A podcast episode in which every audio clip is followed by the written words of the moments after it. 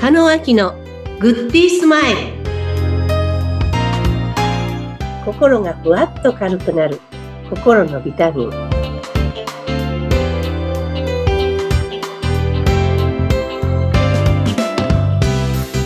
はい、皆さんこんにちは加野明ですインタビュアーのズッピーこと寿司秀嗣です。加納さんよろしくお願いいたします。はい、よろしくお願いいたしますはーい、えー自分自身と向き合うために無になってみたり、その時間を少しずつ増やしてみたり、ね、あの聞いてらっしゃるリスナーの方も少しずつこう行動を起こしてくださってるかなと思うんですけれども、まあ、その、はい無になった状態でリラックスした自分を見つけるけどその本当の自分って何なんだろうとかっていうところまでまだこうヒットできていないんじゃないかなっていう部分もあるんですね。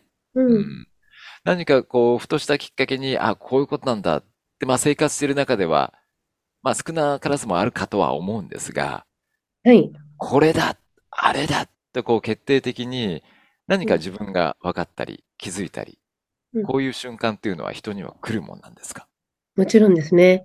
あのーそうですね。昔、この、クイズ番組で何回する時に、あ回答したらピコって立った、ウルトラクイズとか、 古い。そうですね、ボタンを押してピンポンっピコて。ってやったらピンってうんそはういはい。あの状態き来るんですよ。何回も何回も。あ、そうなんですね。もうそれだけピンポイントで、これだっていう、ピンポンが来るんですかうん。はい。でね、私もずっとお仕事をしてますけども、はいなんか、会った瞬間に、この人大丈夫とか思ったり、これあんまり進まないな、なんていうお仕事って、あったりしますよね。そうですね。まあ直感的なもの直で。感的に。うん。でも結果的にそれって本当にうまくいかないじゃないですか。そうですね。最初の、うん、第一印象は当たってるもんですね。 そこなんですよ、そこ。おお、はい。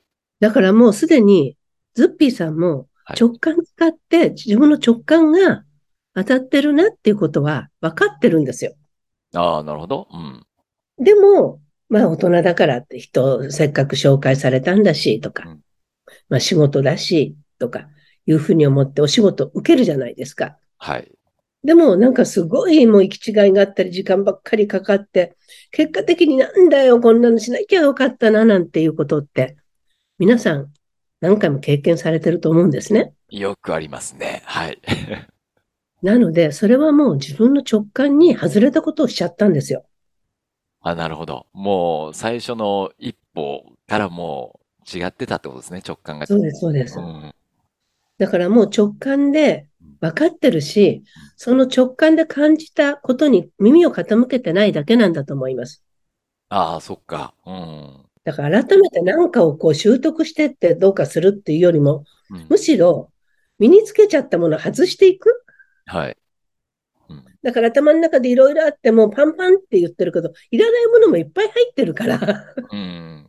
あでもない、こうでもないって。はい、はい。それは直感に従って生きてなかったから、うん余計なものが入っちゃったわけですよね。うーん、そうか、そうか。あ、あの、そう言われると、はい私なんか本当に、もうどんどんどんどん頭の中にいろんなものを溜め込んでいくだけで、はい。それが積もって積もって埋もれていって、どこに行ったかわかんなくなるけど、何かこう、ただただ何かが頭の中に残ってますね、いつもね。うん。そうですよ ね。で、本当になんかいつも疲れてますよね、頭の中がね。そうですよね。うん。これは、ね、いろいろまあ考えるのは大事なのかもしれないですけどもね。うん。だかそうから考えるよりも感じろって私は、あの、ティーチャーから習いましたね。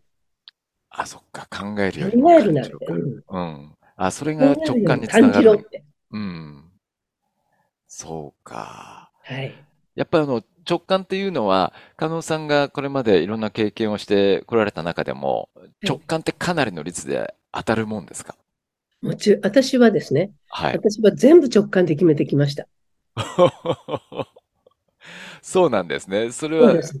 すごいじゃあ正解率のいい感性を持ってらっしゃるんですね、きっと。もちろん、それもまた磨いてきました。うーん。で直感じゃないことってあるじゃないですか。はい。役割上、ね、ある会の役割を私させてもらってますけど、はい。役割上これしなくちゃいけないっていうのもあるわけじゃないですか。確かにそうですよね。立場作とし家がて。 ノーって言ったらなかなかそれができないんですよね。そうですね。うん、そういう意味では大変だなってはい。思うこともありますけども、うん。だから家を買うときも全てそうですね。なんかするとき全部直感です。すごいですよね。もう、僕あの、調べすぎてわかんなくなっちゃう方だったりするんですけども、う。うんん、加納さん、例えばあの直感をはい磨く方法ってあったりしますありますよ。それもどんどんお伝えしていこうと、今次からおしお伝えしていこうと思うんですけど、やっぱり感覚なんですよ。感覚。直感なんですよ。感覚を磨くことなんです。うん。でその感覚の磨き方はまたおいおいうん皆さんにお伝えしていこうと思うんですけども、はい。皆さん、左脳を使いすぎて目詰まりを起こしてるんですよ、すべてのものに。ああ。あの、右脳左脳ってよく言うじゃないですか。はい。これ復習しますと、左脳っていうのはどういう働きをしてる部分なんでしたっけ論理的にですね。論理的に、ロジカルに。はい。はい。右脳の方が直感ということですか。ひらめきアイディアですね。はい。うん。うん。そうか。右脳はやっぱり使ってないような気がしますね、私自で身。男性はね、その、あの、全部その、なんて論理的にじゃなくて、私も、い、えあの、直感でひらめいて入れたのを、今度論理的に分析してって、右脳と左脳の間に脳量っていうのがあるんですけども、はい。女性はその脳量が太いんですよ。おー、なるほど。なので、直感だけで全ていくわけじゃないですよ。直感でひらめいてこれがどうしても欲しいって言ったら、じゃあこれを欲しいためにどうやったらうん変えるかなとかいうのは考えていかなくちゃいけないわけですよね。はい。だけど男性の往々にして、左脳で論理的にって言って感覚を使ってないんで、うん。その場所にいて、論理的に計算してこれはうまくいかないからダメだって思うんじゃなくてうん、その時のみんなの笑顔だったり、温度感だったり、エネルギーだったりを感じてもらうと、はい。なんかここは自分にとって居心地いいことだなってうん。思えると思うんですよ。うん。でも感じてないと、はい。ただ言われることだけ論理的に分析ばっかりしてるとうん、決断が鈍くなったりしますよね。そうですね。うん。はい。だからこう自分を磨いていくっていうこと自分自身を知っていくってことはうん、自分自身の五感覚を磨いていくことにもつながるし、うん。自分自身の五感覚を磨いていくと、直感ひらめきアイデアとか、自分の本当にやりたいことが見つかっていく。うん。まあ時間は人それぞれかかるはい。と思うんですけども。うん。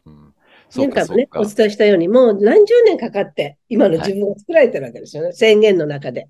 そうですよね。もう出来上がっちゃってますよね、実は。そう はい。あれもしちゃいけない、これもしちゃいけない。 うんうんこうあるべきだ。うん。でもそれだったら面白くないですよね。みんな同じになっちゃったら。うん。確かにそうですね。うん。うんそうですか。そうすると、やっぱり、その、まあ、直感っていうのをひらめと、ひらめきとか第六感とか予感みたいなことに考えると、それを磨くには五感を磨かなくちゃいけないってことになってくるんはい。ですね。はいうん。はい。そっか。じゃあ、あらゆるところにこうアンテナを張って、確かにその直感的なものはあるんですよね。どっかに行った瞬間とか、人とこう話をした瞬間、あ、この人合うな、とかっていうのを一瞬にしてこう判断はしますよね。そうなんですよ。うんそれわかりますよね。それはわかります。はい。うん。だから、うまくいった時って、あ、やっぱり直感使ってったなと思うだけでうん、でも今回、なんかうさんくさいなって思ってる自分がいるなと思ったら、はい。ちょっとそれは立ち止まってみてうん、確認した方がいいですよね。うん。うんそういうことなんですね。そうなんですよ直感。うだん。から、加それ納さんがでにもどんどんなんとかになっちゃいますよね。一生懸命頑張っても結果が出ない、エネルギはいーだけ取られちゃったりすることってあるじゃないですか。うん。でも、わ、この人面白いってなんか昔から知ってるような感覚とか、はい。なんか馬が合うんですよとか、波長が合うって言い方するじゃないですか。はいはい。うん。波長はやっぱりエネルギーですよね。うん。自分が発してるもの、向こうが発してるもの。うん。